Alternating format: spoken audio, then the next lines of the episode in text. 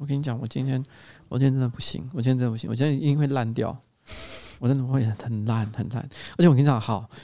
在录之前，我我我就先跟你讲，我今天刚看到一个人留言，因为你知道吗？其实我蛮常看到有人留言说彩铃很棒啊，超喜欢彩铃啊，嗯，但是贬低我，比如说我觉得很像是一个老爸在跟一个女儿在讲话，这还好，但是可能会讲一些说啊，其实我根本不是为了呱吉来的，我是为了彩铃来的，你知道吗？极尽对你的吹捧，那对我都很不好。那，我刚看到一个东西，那我讲给你听，女主持人非常非常没有水准，随意批评别人，还三八的狂笑，听了很想吐。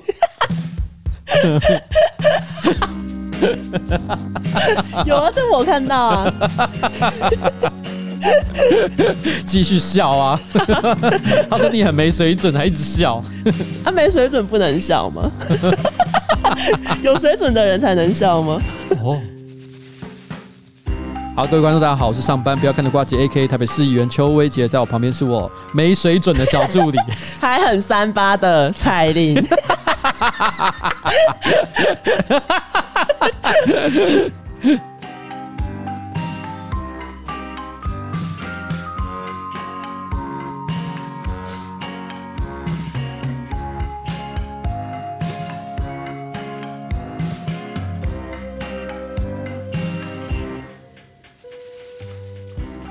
好，各位观众大家好，今天是我们的这个新资料夹 Number Twenty Nine。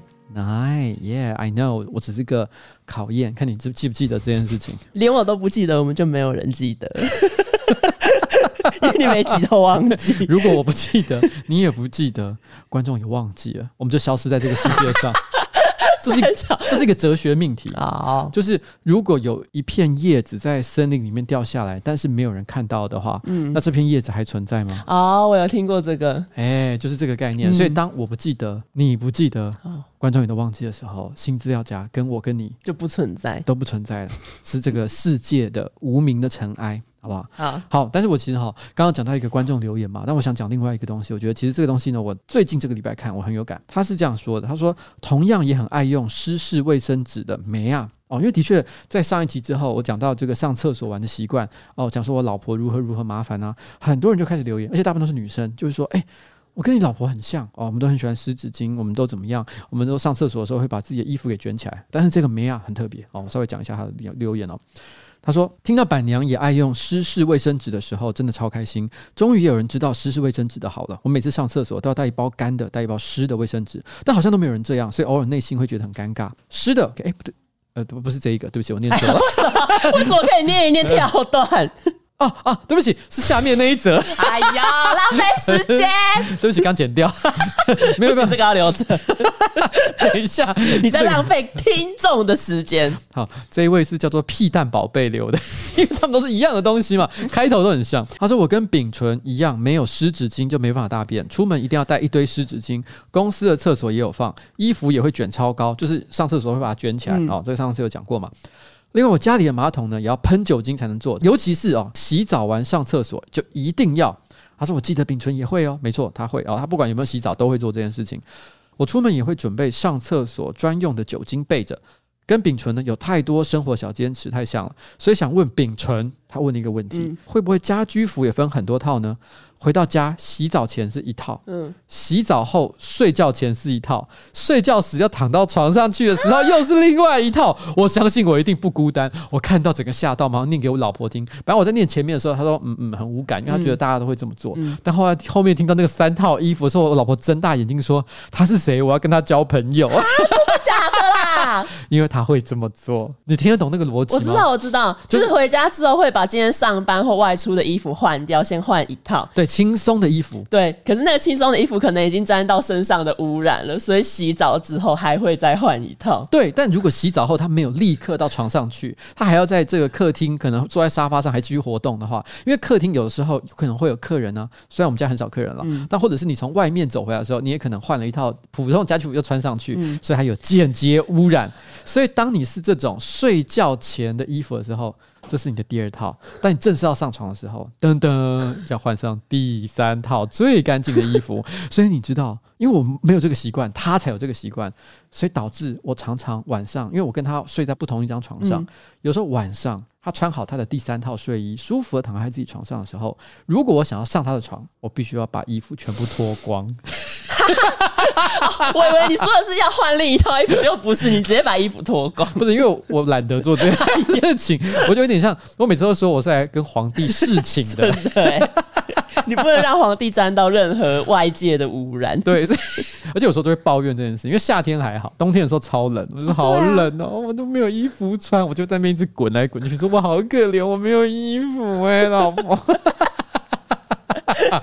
我问你，你会有这三套吗？显然是没有嘛，对不对？不会啊，我就是。那你有两套吗？没有，我就是外出服嘛。穿着外出服回家之后，洗完澡换一套，就这样。你没有办法跟我老婆当朋友。我无法，谁会换那么多衣服啊？就是我老婆，真的很怪异，对不对？那他真的是找到同好哎、欸，真的。我看到这一段的时候，我心想说：“Oh my god，这个人真的懂哎、欸。”对啊，因为我我不觉得这样做的会是常态。哎，我们来问一下洁癖仔东叶。东野，东野，东野，洁癖仔，问你一个问题，你有听到我们刚刚说的吗？我抵制一切天秤座的陋习。等一下，这个你不会，你不是洁癖仔吗？对啊，但这个你不做，我觉得那是心理洁癖，就是你回家后，你换过的一套衣服基本上已经干净了，因为如果你是真洁癖仔，家里应该到处都干净。我就算在客厅坐的椅子也是干净的，因为我都吸过了，也用酒精消毒过了。那我就不需要再进房间又要换一套，所以这是他心理上的洁癖，并不是他真正的洁癖。这件事情我就必须要帮我老婆额外再补充说明一下，因为她认为我是家里最大的污染源，好可怜。她真正想要隔绝的是我所带进来的污染。哦，你是行走的病毒，对，我是行走的病毒，会说话的大便。好了，我们谢谢冬叶小朋友。刚刚你讲到一件事情，让我想到一件我昨天才发生的事情。好，就你刚刚念留言的时候，不是讲到有一些人他上厕所会什么把衣服卷起来吗？对，是。然后我就想到昨天我去东区逛街，嗯哼，然后我去看吊带裤，因为我一直都很想买吊带裤，可是我在看的时候，我一直都有一个很犹豫的点。就是穿吊带裤的时候上厕所其实很麻烦，就是因为你知道有时候我可能觉得这个很麻烦，但其实它有一些很容易就可以解决的方式，所以我就直接在那个服饰店我试穿完，我就在那边 Google 吊带裤尿尿，然后我就，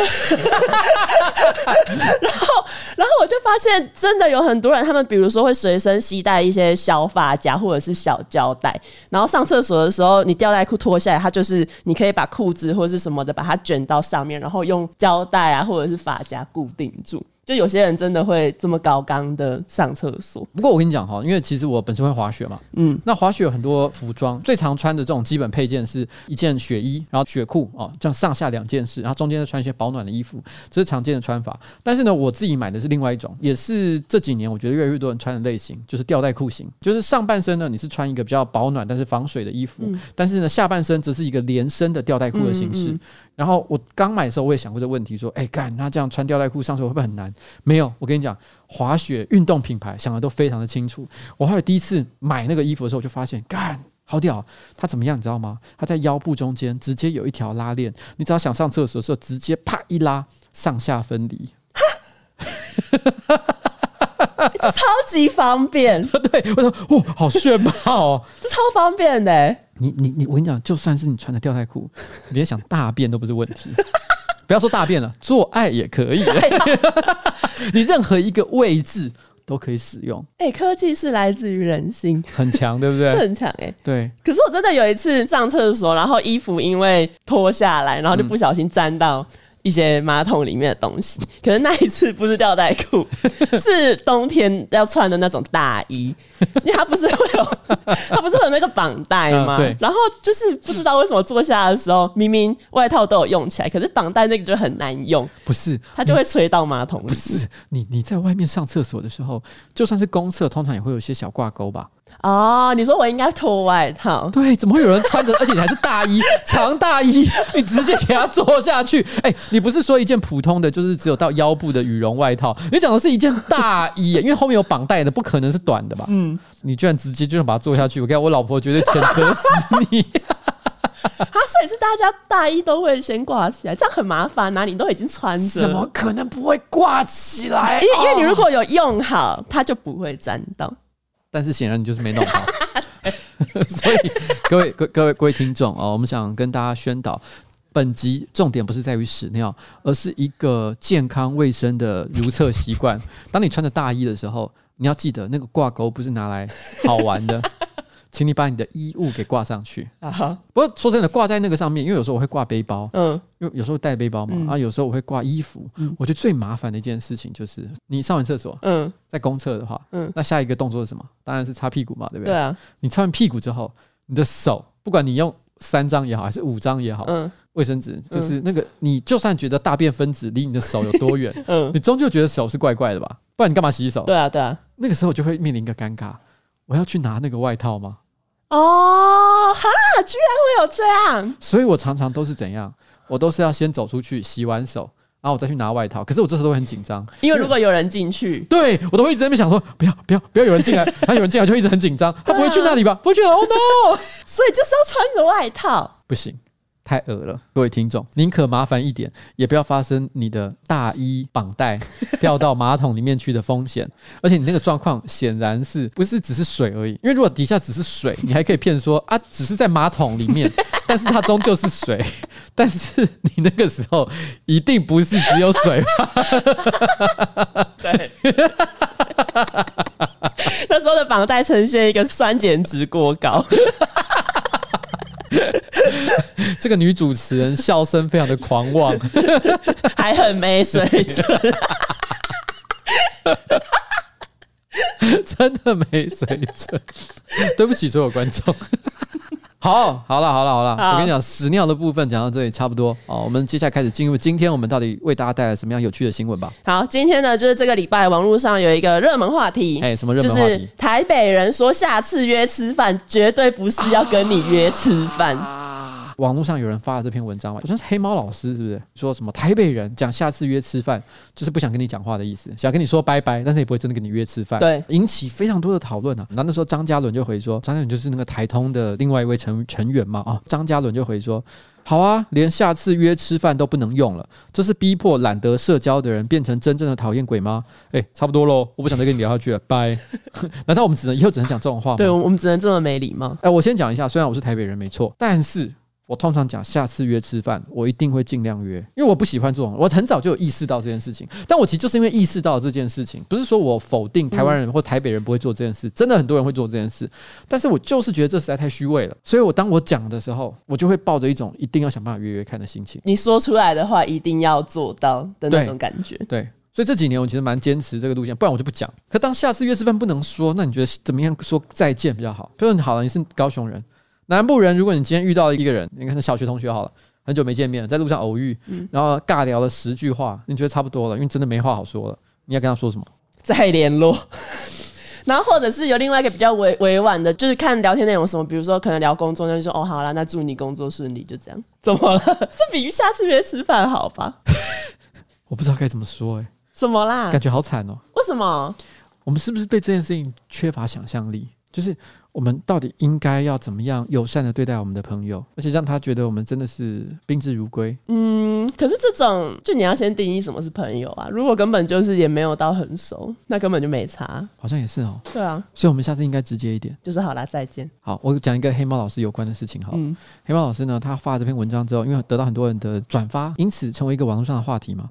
他这几天其实正好就发了一篇文，他就说有一个朋友可能也久没见面。他就发了一篇文，说他跟那朋友去吃饭，因为那朋友也是跟他讲了，可能说，哎、欸，改天吃饭。嗯，他是外县市人，讲完他立刻直接搭高铁来。跟他吃晚餐，因为他说我不想当你嘴巴里面的那个改天约吃饭的，要吃现在吃。这不错，在某种程度上来说，改变了一个社会常见的行为模式。欸、对，这个社会风俗，就因为黑猫老师的一句话，很多人开始有了一些行为上的改变。嗯，以后我们说这句话的时候，会变得更加小心。当我们跟别人讲说，哎、欸，下次约吃饭的时候，嗯，我们可能就会变成一个不一样的想法。我们真的要约，嗯。我说真的，现在做人真的很累，对不对？对。但我觉得做人还是直来直往啦，对好不好？要吃饭就真的去吃，不想吃饭直接跟我跟他说滚啊！没有啊，我觉得再见。你不想吃饭，你也不用硬要表达出你很有，就是你不需要有这个情绪负担呢。对，就直接再见就好了，不要给别人错误的期待了。对啊，就这样。可是这个话题其实让我想到另外一件事情，就是有时候网络上不是有很多人会在那边留言说什么，比如说你跟朋友出去玩打卡，然后就会有人来留言说：“哦，你都不揪啊什么。”啊，我觉得不揪才最烦。对对啊，揪了你真的会来吗？就不会啊，就是平常他搞不好根本也不是你这一挂的，但你真他就会在那边留说哦都不揪什么什么的，然后就觉得好像没话可讲，才故意找话题，就有点像刷存在的感觉。对，这个问题就好像一个女孩子很明显做了精心的打扮，嗯，化了全妆，然后穿了可爱的洋装，拍了一张自拍照，却说：“哎，我真的越来越老了。”这个就是想要人家说没有你没有老。对，情绪勒索，好不好？对，不要做这种事情，坦坦荡荡，坦坦荡荡，希望别人赞美你，就讲嘛。今天我超美，对，或者是今天我有点好看，就类似这种。怎么办？女主持人又在三八。对，好啦，赶快，我们下一个。好，这礼拜呢？发生在台湾。去年有一个男生呢，他可能计程车司机吧，他在台北因为违规停车被警察拖掉，然后他可能因为被拖掉就不爽，他就跟警察产生了口角，他就去气的报案，说要告这个警察他偷车。然后后来呢，就莫名其妙。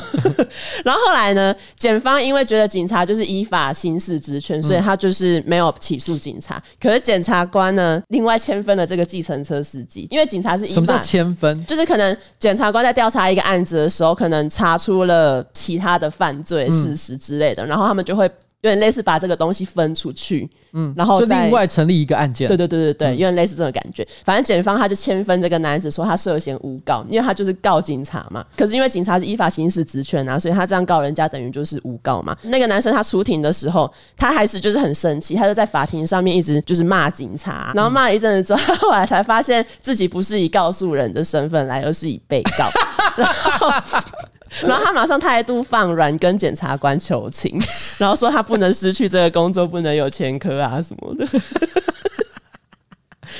也就是说，他一直以为他是为了这个告警察的案件来出庭，对，但其实不是，他完全是为了自己的案件。对，然后他还在法庭上气到一直骂警察，啊、后来发现不是。这让我想到之前那个接口的老板，接口老板其实之前也是告我嘛，诽谤名誉之类的吧，哦、嗯，反正告我这个东西，那跟他这个东西其实有一点像。然后呢，告完了之后，当然这个东西案件很难成立，我一开始就知道这没我没什么太大的问题，所以我也都是没有打算要跟对方起任何冲突，一切都照法律的程序走。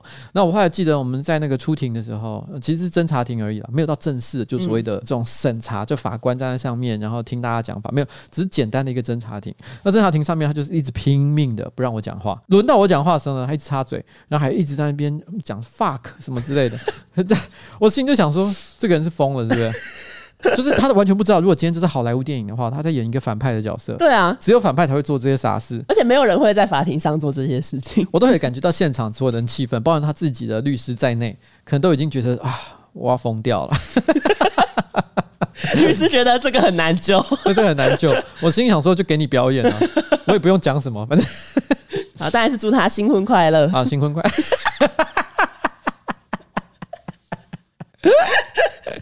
哦，因为这个接口的老板最近他有发表一个跟跟一个很漂亮女孩子，对。就是在他的这个公司服务的员工，对的。啊啊。不过我先讲这个，我认为啊，就是如果大家明媒正娶，然后呢，这个正当恋爱，所以没什么特别好嘴他的，说什么权势性交，嗯、大可不必啊，嗯、都走到结婚这一步了，我相信一定是都有真爱了，所以还是祝他新婚快乐了。对，虽然他才发布新婚消息没多久，就被这个金管会夺去了他的职务，对、哦，就我想只能够说哦，人没有天天在过年的。还是要对员工好一点，对对员工好一点，不要一直违法开除人家。平常没事，积积阴阴德，好不好？刚结婚了，应该真的有积积阴阴德。好，这个不能讲，对不起，这个要剪掉。下一则新闻。最近有网友呢在 Amazon 上面发现，你知道中国以前不是有那个痰盂吗？我知道，我有看到那个新闻。对对对对对，痰盂大家理解那是什么吗？痰盂就是拿来吐痰的容器，对，它是一种瓷器的。那个瓷器乍看其实还蛮漂亮的，它就是一个有点像插花瓶的瓶子。对，然后呢就有圆圆的肚子，嗯，然后有一个有点像盛开的荷花的一个开口。对对不对？差不多是像这样的感觉。然后平常呢，摆在可能家里面的角落，嗯、然后呢，路边，然后只要有人经过，他想吐痰的时候，就呸。好，下一页，这样一下。对，所以有一段时间，其实中国人真的因为太爱吐痰，所以常常引起可能那时候台湾，呃，那时候中国了，应该说中国。嗯正在迈向现代化的过程当中，其实很多有识之士啊，或者是外国人啊，都会觉得说这是应该割除的陋习。嗯、所以慢慢的，大家那种随地吐痰，就吐在痰盂里面的行为就变得比较少了。对啊，没有人在做这件事情。但是后来在 Amazon 上面就看到有人把这个痰盂啊哦拿出来拍卖，他没有讲说这是痰盂，他们说这是上个世纪六零年代的中国传统水果篮。然后可以拿来放水果或者是红酒，然后还可以当成结婚礼物。然后有一些用户看到之后，他们就是有发现那一个东西根本就也不是水果篮，然后他们很生气嘛，然后还提醒其他用户说：“真的不要把它拿来装食物。”后来那个贩售的页面就被下架了。哎，不过讲到这个，我记得也有很多人在讲说，终究。它是一个刚刚从工厂里面生产出来的商品，对。然后呢，它就是一个全新的东西，它也没有任何的人在上面这个吐痰，所以它其实你要拿来干嘛都可以。对，只是你脑海中对中国人来讲，历史上的一个记忆就是这是拿来吐痰用的，浓痰配美酒。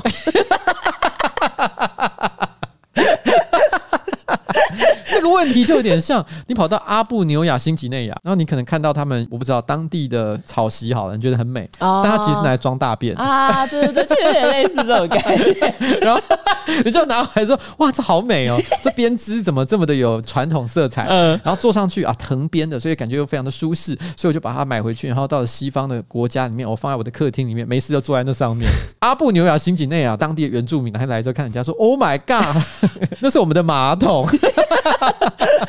但是说真的哦，我个人觉得大家想拿来干嘛随便啊，那就是个全新的东西啊。但是我觉得可能天秤座或者我老婆会有不一样的看法，他们可能不能接受，心理上会不行。对，因为他们就会觉得这就是一个拿来装痰的。你知道，这让我想到我很久以前，但是讲到因为清洁感这件事情，我忘了是哪一个作家，他有一次在描写肮脏、恶心的感觉的时候，嗯、他讲了一个很具象的形容，他就说就像是掉在公共厕所的纽扣。哦，然后其实他讲这件事情之后，我立刻很有画面，因为的确在一些学校里面，可能一些公共厕所，很多人会使用的那种地方，有时候莫名其妙地上会有一些杂物，嗯，譬如说可能就是袖子上的一颗小小纽扣，它就掉在那个地板上，可是因为没有人去理它，扫地的时候也没扫到，它就在那边一放，放了一个礼拜、一个月，甚至一整年，就觉得它一直在那里，嗯，因为那东西它是塑胶做的，所以它也不会突然之间就溶解掉。它可以放在那里很久，不断的颜色越变越深，就好像是放在厕所里面的腌黄瓜。嗯、你知道它在这个大酱缸里面一口气腌了一整年，然后染上整个厕所的味道跟颜色，然后像那样的感觉。他在形容脏跟恶心这件事情的时候，他就说就像是那个掉在厕所地板上的纽扣。你你理解那个那个感觉吗？嗯，你之前是不是还要举另外一个例子，就是什么？在比如说室内的角落的橡皮筋之类的哦，对，有一点像这样的感觉。对，对，对，然后我后来跟我老婆讲的时候，我老婆整个人起鸡皮疙瘩哦，因为我也同意这是一个很有趣的描写，哎，这个想法很有趣。结果我老婆一听，马上她马上意会到那个肮脏感，她就嗯，好恶，你不要再讲了。我觉得对怕脏的人来讲，嗯，看到这种很具象的东西，譬如说，你知道这一个看起来很像花瓶，但其实是痰盂的东西。你就会联想到很多人会对它哦呸，对对对对，然后你居然还要把食物，譬如说一颗苹果放在里面，嗯，是不是开始觉得不行了？因为这就是跟你拿尿壶来装酒是一样的，就是尿壶也是刚从工厂出来。但我不确定我有没有记错，吴宗宪曾经开过一间餐厅，那个餐厅好像有用马桶来装咖喱。哦，你说我知道有一些冰店也会拿那个马桶形状的盘子来，就是做什么巧克力冰淇淋之类。对，但我个人是觉得会做这种事情的店一定很难吃，因为它如果很好吃，它不需要搞这些花招。对，就是跟完美餐厅一样。完美餐厅，对对对。台北市我记得之前有很多主题餐厅，像什么芭比餐厅，就整个餐厅的布置就是芭比娃娃的感觉，嗯、但我都心里想说这一定很难吃。嗯，就是吸引人拍照就好。对对对对对对对对对对。所以好了，来我们看下一则新闻好了。好，下一则新闻是一样是在美国，美国佛罗里达州有一名七岁的男童，然后他上一半呢在家里玩躲猫猫，他就躲进垃圾桶，就刚好遇到清洁队来收垃圾，结果呢他还就是真的被当成垃圾，然后连桶带人被倒进垃圾车里面。Oh my god，那个垃圾车不是通常都会把垃圾压烂吗？对，就是在隧道机即将要压下去的时候，垃圾车的司机刚好眼尖有发现这个男男童，所以他们就赶快停止那一个碎刀机的运作。哇，吓死我了！这只差一点点，它会从一个有趣的新闻变成很可怕的、很可怕的事情、欸。哎，我刚刚听到整个人毛骨悚然啊！因为女主持人差点又要没水准。对，你要在那边说，哈，他就被，他就直接被他搅进去。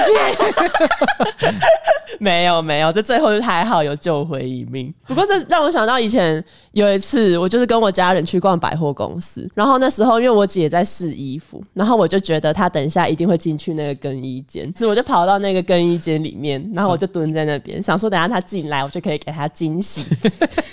就后来呢，就是门被打开之后，我还转过去就是想要吓他，就后来发现是店员，然后那个店员就跟我说什么哦，不可以再这样了。就觉得很丢脸，我就赶快出来，然后装作没事。所以你是说，在他们把门打开之前，你是背对着门的？对啊，哎、欸，这感觉很像那种日式恐怖片，就有一个小孩子，因为你说年纪很小嘛，哦、对不对？对，有一个小孩子，他头低低的，然后靠在墙角，而且还头直接额头就压在那个墙角的那个墙壁上。然后那时候你就打开门，就看到一个小孩不知道在那边干嘛，嗯、你就想说小朋友，然后他也不会回你，对，小朋友。啊，没有跟你讲话，然后突然间一转头，脸色一片惨白。对，然后或者是头会很快的转过来。对，一百八十度，身体没转，但头一百八十度转过来。对对对对。哎、欸，你很厉害，你小时候就 想这么多吗？没有，我小时候就只是很白痴。嗯、我觉得不要在公共场合玩躲猫猫。可是我觉得这对小朋友来讲真的是太困难，因为我小时候超级喜欢玩这种捉迷藏的游戏。那时候其实我去到哪里，比如说去我阿公家，我阿公家很大，嗯，那我或者是在我台北的家，台北家就没有很大，就是全幢也不过才三十平的一个地方。实际上可能二十几平而已，嗯、像这样的一个这么小的一个场所，我都会喜欢跟他说：“哎、欸，我们来玩捉迷藏。哦”然后我们都会觉得我们会发明一些很厉害的躲藏处。嗯，但其实我觉得以现在成年的角度来看，啊，当年那些觉得很厉害的躲藏术。都很好找啊，一定什么衣柜啊，或者是对啊，你以为有多厉害啊？不就是那些地方？对啊，对啊，你还能去哪里？你家里就那是那个长那个样子，对，以为自己家多大？对。然后 像我之前也是回那个桃园老家，嗯，然后也是一个我想幼稚园的小朋友，然后他也是很兴奋说我们来玩捉迷藏，然后想要跟我在阿公家里面躲来躲去。但说真的，我阿公家啊，不就那些地方？但他玩的真是乐此不疲啊！小孩子的童趣，对，小孩子的童趣，但是不要再躲在垃圾桶里面。但是他们也不会听我们的 podcast，怎么讲也没屁用。所以，我们只能说，各位父母，如果你们家有小孩的话。你家里有一些可能疑似危险的地方，对，真的要避免他们不小心给他爬进去。没有错，嗯，好，下一则，英国呢有一个男生，他大概三十岁，然后健康状况良好，可他最近呢却被通知说他可以接种武汉肺炎的疫苗，嗯、因为他被归类在优先顺序里面。他那一个阶段的人应该是十六岁以上，六十四岁以下，然后你可能有一些致命性的疾病，嗯，然后他就自己就觉得很奇怪，因为他明明就是身体状况也 OK，嗯，是，然后他就打电话问他的。的医生，后来他才发现是英国国民保健署把他的那个身高，因为他身高是六点二寸，然后他们就把他列成六点二公分，所以他的，所以他的 BMI 整个超标，所以就被列在那一个优先顺序里面。等一下，我先我先我先了解一下，六点二寸是多六点二尺啦，六点二寸其实也蛮长。吓死！六点二寸是什么鬼？六点二寸乘以二点五四嘛，大概十五公分吧。六点五寸，它是十五公分。然后你说它十五公分，你还跟我说不想把它写成六点二公分，没有两个都很矮。没有，原本是六点二尺，六点二尺啊。对，然后被写成六点二公分，所以它大概原本就是大概一百八十八公分，然后被写成六点二公分，然后它的 BMI 指数就是整个超标。所以他们就通知他说：“哦，你可以来优先接种疫苗。” 哎，这蛮好笑的，好像就这很荒唐哎。虽然他当然能先打是一件很好的事情，他就觉得说我不应该是优先顺序上的人呢。对，然后他听到他的 BMI 超标，他就想说，虽然隔离期间在家，他有稍微变胖，我 我是有发胖一点点，但没有这么多嘛。而且他新闻很奇怪，新闻写他的 BMI 指数是两万八，但是因为然后但是我自己去用计算的那个网站算了一下，我就。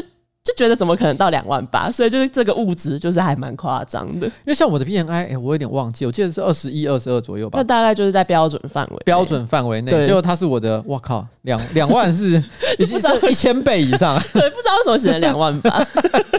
这个东西呢，因为我觉得它一定不是人工处理，一定是电脑作业了。对，然后它可能就是直接筛选出特定的资料，然后就是说超过某个数值以上，比如超过五十，然后那就把它全部列为就是优先施打。对对，那这没想到两万八，它也没有人去人工挑选出极端值。对啊，因为你知道，如果今天它的质量太高，嗯然后体积太小，这种密度很大的一个情况的话，大到某个程度，直接会变成黑洞，你知道吗？因为因为你知道质量这个很复杂，算是物理学的东西。我们请老高讲好了，我没有办法，我们请老高做一集。释。好，下一则一样又是英国，英国出超多事情。你你要讲什么？没有没有，我只是说，这让我都开始觉得害怕起来。怎么了？就是我们如果听到中国新闻的时候，我们多少都会担心说有没有可能是错的，因为有很多来自中国的消息都来源是有问题的。嗯但如果今天我们说这个消息来自日本，我们通常就觉得哦，那应该是真的。哦然后来自美国，嗯，应该也差不多。那来自英国又开始，嗯，但刚刚那一个是 BBC 的，哦，BBC 的，那我们就信他了。对的。如果是泰晤士报，哎，不是太阳报，太阳报，报，太阳如果 是太阳报就不大部分都是，假的，就是没有，就是有待查证的对，。有待查证。好，那这一次呢，就是英国有一位年轻妈妈，就她本来已经生了一个小孩，然后可是她因为她现在就是又怀孕嘛，可能带小孩很辛苦，她就决定把小孩、男友，然后自己都搬去她爸妈家住，让妈妈可以在她待产的期间顺便照顾她的小孩。OK，结果呢，她男友居然跟她妈勾搭上。哦，然后这名年轻妈妈，她就是在生产完的两天后，她带着刚出生的新生儿出院回家，然后发现她男友跟她妈已经搬走了。哎、我先讲这个社会新闻或者是 A 片，其实都蛮常见这个情节的。不管是男友跟妈妈，或者是女友跟公公，嗯，这个故事其实蛮常发生的。对，然后也没有到那么稀奇，可是直接到待产完回家之后，妈妈跟，因为通常大家可能只是一时之间的情欲，可能不满足，然后呢，反正家里面又朝夕相处，然后天雷勾动地火，然后就做了。但事实上他并没有打算破坏这个关系，对。对，但他没有，他直接跟他妈妈私奔，小孩也不管。对，而且那个新闻说，就是他爸爸也是那个时候才知道他妈跟自己女儿的男朋友。我本来以为说他如果是单亲阿妈，哦。他如果是单亲阿妈，然后可能寂寞很久，嗯然后呢遇到了一个年轻小伙子，然后觉得很喜欢他，然后他也觉得这个大姐挺不错的，然后于是两个人就在一起，然后就私奔。我都觉得这故事还稍微有点说得通，对。就没想到公公婆婆、老公老婆通通都在，还有一个小朋友，对。全部都在的一个情况之下，老公跟她的婆婆居然私奔。对，然后那个年轻妈妈她就是很不爽嘛，她就说她妈跟那个男友也都没有道歉，他们甚至还在脸书上面公布恋情，然后亲朋好友感到震惊。哎、可是我说真的哦，虽然是荒唐了，但是我觉得并不可笑。对因为它是一个爱情故事，爱情没有什么对或错，错的是那个不被爱的人对，不被爱的才是第三者。没有啦，我我并不是鼓励大家去做一些荒唐的事情，对。但我只能说，因为我们也不知道他到底发生了什么状况嘛。嗯，就如果他们真的是真爱的话，对啊，搞不好其实那个老婆是天秤座，然后每天晚上回家都要换三套衣服，那可能惹恼了男友。惹 惹恼了男友，他真的受不了，对。他发现哇，这个婆婆很上道，回到家不换的，洗完澡 也是同一套，对 直接上床烦，对他就觉得说这么潇洒的女子应该要跟他在一起一辈子。哦，那也是祝福。啊，祝福啦，好不好？我觉得，因为现在冬叶去上课，我就没办法请他来讲。就是说，你觉得像这样的女生，你是不是觉得比较爱？他只会说他的阿妈会抠脚皮。他的虚幻的阿妈，因为哈东叶常常跟我请假，他请假的理由有一半以上都是去看阿妈。我每次都心里想说，是有这么多阿妈可以看吗？他到南部看阿妈，然后另外一半是做假牙，对一半做假牙。哎、你居然有 get 到？你有跟上？你有跟上流行？有我有跟上流行，哎，这早就很老了，好不好？这一点都不流行，白痴哦、因为你今天不是才跟我说，就是那个蔡哥，他觉得自己跟不太上流行。哎、是，其实我们最近都开始有一些恐惧感。像之前呃有一个网红叫 Wacky Boy 的孙生，他拍了一部片叫《I'm Not Cool》啊，我们之前在 p a c k e t 其实有正好聊到这首歌嘛，因为那时候其实蔡哥就想到一个问题，就是说，哎、你看别人的网红《I'm Not Cool》红的时候，他立刻做了一首像这样的一个搞笑的一个戏剧，然后呢引起大家的注意，觉得很棒。他说，像我们就没想到我们要跟《I'm Not Cool》产生什么样的连接，因为我们都没注意到这首歌，是不是我们老了？我们跟不上年轻人的脚步，然后他就说：“我好担心哦，因为像我小时候，我很爱看日剧，我现在还是很爱看日剧，我也喜欢日本的音乐。可是现在根本没有年轻人在乎日本的日剧，没有人在乎日本的音乐，大家都听韩剧啊，不是听韩乐，看韩剧。所以我们是不是也应该开始听韩乐、看韩剧，我们才能跟上年轻人的思想跟脚步？对，然后我们就跟他讲说：那没办法了，只好叫彩铃来开课。彩铃是本公司。”哈韩族，哈韩族啊。其实本公司哦，说真的，如果纯论对韩国流行文化的了解，其实像 Amy 啊，或者是关关啊，他们也都有关注。嗯，只是。他们也是属于那种就是什么都会注意的那，日本的哦，韩国的、西洋的，他们多少都会看一些。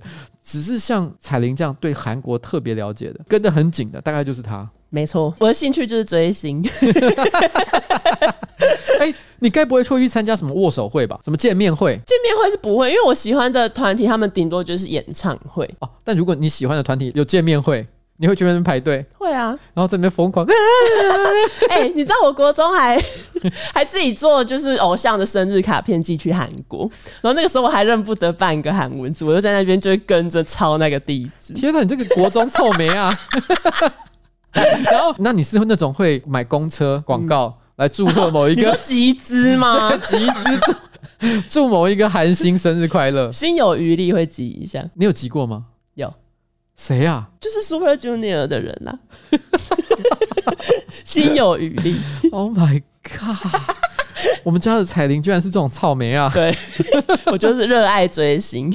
我好难过，干嘛？希望你可以走上正途了。为什么？这个也是正途啊。好啦，还有别的新闻吗？最后一则呢，也是一个爱情故事。好好说。屏东内埔有一个乡民，萧姓乡民，他家里面供奉的土地公呢，大年初五的时候迎娶了一个宜兰福德庙的神姑土地婆。啊，什么东西？就是神明的爱情故事。屏东的土地公迎娶了宜兰的土地婆。然后等一下，可通常土地公跟土地婆是一对的，你知道吗？对，他们是在一起的。所以就是说，如果屏东的土地公可以迎娶宜兰土地婆的话，那宜兰土地婆的土地公在哪里？你理解我在说什么吗？然后 就是屏东土地公本来的土地婆又在哪里？发生了什么事？神明的世界怎么那么复杂啊？我知道之前我不是讲过那个什么花莲瑞穗有一个土地公被毁容吗？所以他们的世界里面也是会发生各种 社会事件，对，是说生命的社会新闻，对社会，他们可能遭逢了一些可能不幸的事件，我们不知道是什么，对。我们感到遗憾，但是呢，他们有幸可以找到人生的第二呃神。神生的第二春，哎、欸，而且那一个屏东的那个乡民，他讲到这个姻缘，然后他就说，四年前呢，他就是随着土地公的进香团，然后到宜兰的庙进香，然后后来屏东的那一个土地公要请回的时候，都一直保不出圣杯。后来呢，就是他就梦到屏东的那一个文南堂的堂主，堂主托梦吧，就跟他说，哦，你家的土地公想要娶土地婆啦。等一下，我先问一个问题，嗯，文南堂的堂主听起来，堂主就是管那个庙的人嘛，对不对？对，所以他是活人吧？他说在梦。梦中跟他说，可是问题是，不，我的我的我的问题就在于说，为什么不能传脸书？对，我的意思就是这个，我的意思就是这个，就是说，因为通常来讲，堂主应该指的不是一个神吧，是一个人吧？对啊，那那个人就是通常现在还在管理这个庙的人，地方信仰我真的没有概念，因为我我知道有时候就是，如果是你的后辈接管这个的话，他们会被称作是什么堂第几代。哦，嗯、那第一代的棒棒堂堂主 是什么狗的吗？不是獒犬哦，獒犬不是堂主是范玮琪呀。他居然突然讲到棒棒糖，因为讲到堂主嘛，所以第一代棒棒糖堂主是范玮琪。对，范玮琪有一天也可能会托梦。好了，不管了，反正简单来说，就是这个堂主，不管他在世不在世，因为我本来觉得那个荒谬点是在于说，如果他活着的话，应该传个脸书讯息就好了。对，所以我问一个问题，嗯，最后他们是落脚在宜兰，还是落脚在屏东？看起来是落脚在屏东。你看，神明的社会还不够进步。今天明明是土地公先爱上人家土地婆，赖在人家家不走，嗯，结果我们擅作主张说不行，那你现在嫁鸡随鸡，嫁狗随狗，你跟着他一起回屏东内埔，啊，你敢丢？那这样以后初二土地婆还要特地跑回宜兰，对，还要帮他做一个，啊、这好麻烦的事情，太麻烦。我不知道他们回来是要什么程序啊？几个大汉，然后扛着轿子，然后在那边摇摇荡荡的。从内埔一路走到宜兰，如果真的要做这件事情的话，每年大家真的会疯掉。大家可能会后悔，不，可是问题是这可可能会成为一个很酷炫的文化活动哦，就是什么，比如初二送土地婆回娘家，对，其实还蛮可爱。虽然大家觉得土地公、土地婆是一个蛮小的神明，它不像是大家可能想象中什么玉皇大帝啊什么，这是一个或者是妈祖，好像具有很高的地位。嗯、但是你是在台湾的这个民间信仰里面来讲，它有很重要的价值啊。它其实就是跟民众最接近嘛，就是保佑你的土地、啊，它就是好像神明界的李长伯，会照顾我们的日常需求。对对，所以其实这个土地土地公、土地婆跟我们是感觉关系很接近。对，所以如果它能发展成一个长期的活动，就是譬如说初二的时候，土地婆要回娘家，搭配搭配上这个背景故事，嗯、我相信等到疫情结束的时候，会有很多来自外国的旅客特地想要来看。哦，每年初二。送土地婆回娘家的活动哦，感觉是蛮有趣，蛮有趣的，对不对？对，不过我是希望啊，他们那时候有好好，我不知道他们有没有做，也许他们有做，有把不会问一下他们的意见，到底是想住在内埔还是想住在宜兰？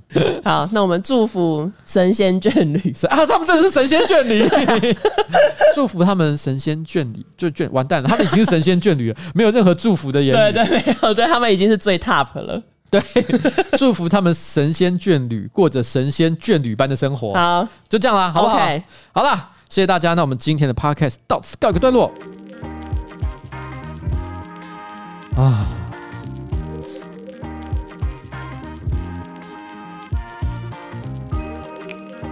今天真的蛮累的。哦，你很棒。哦，我等一下还要去讲脱口秀，加油。我要写本了，时间不多了，还没写。你几点要表演？两个小时后吧，我猜 两三个小时后。那好，加油！好。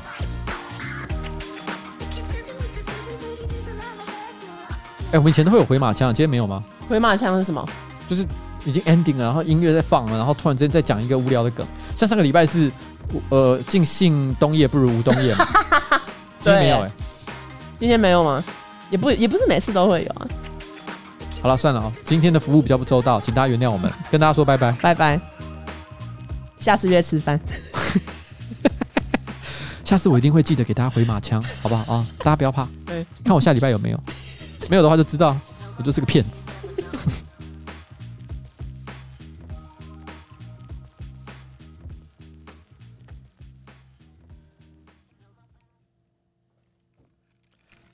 啊。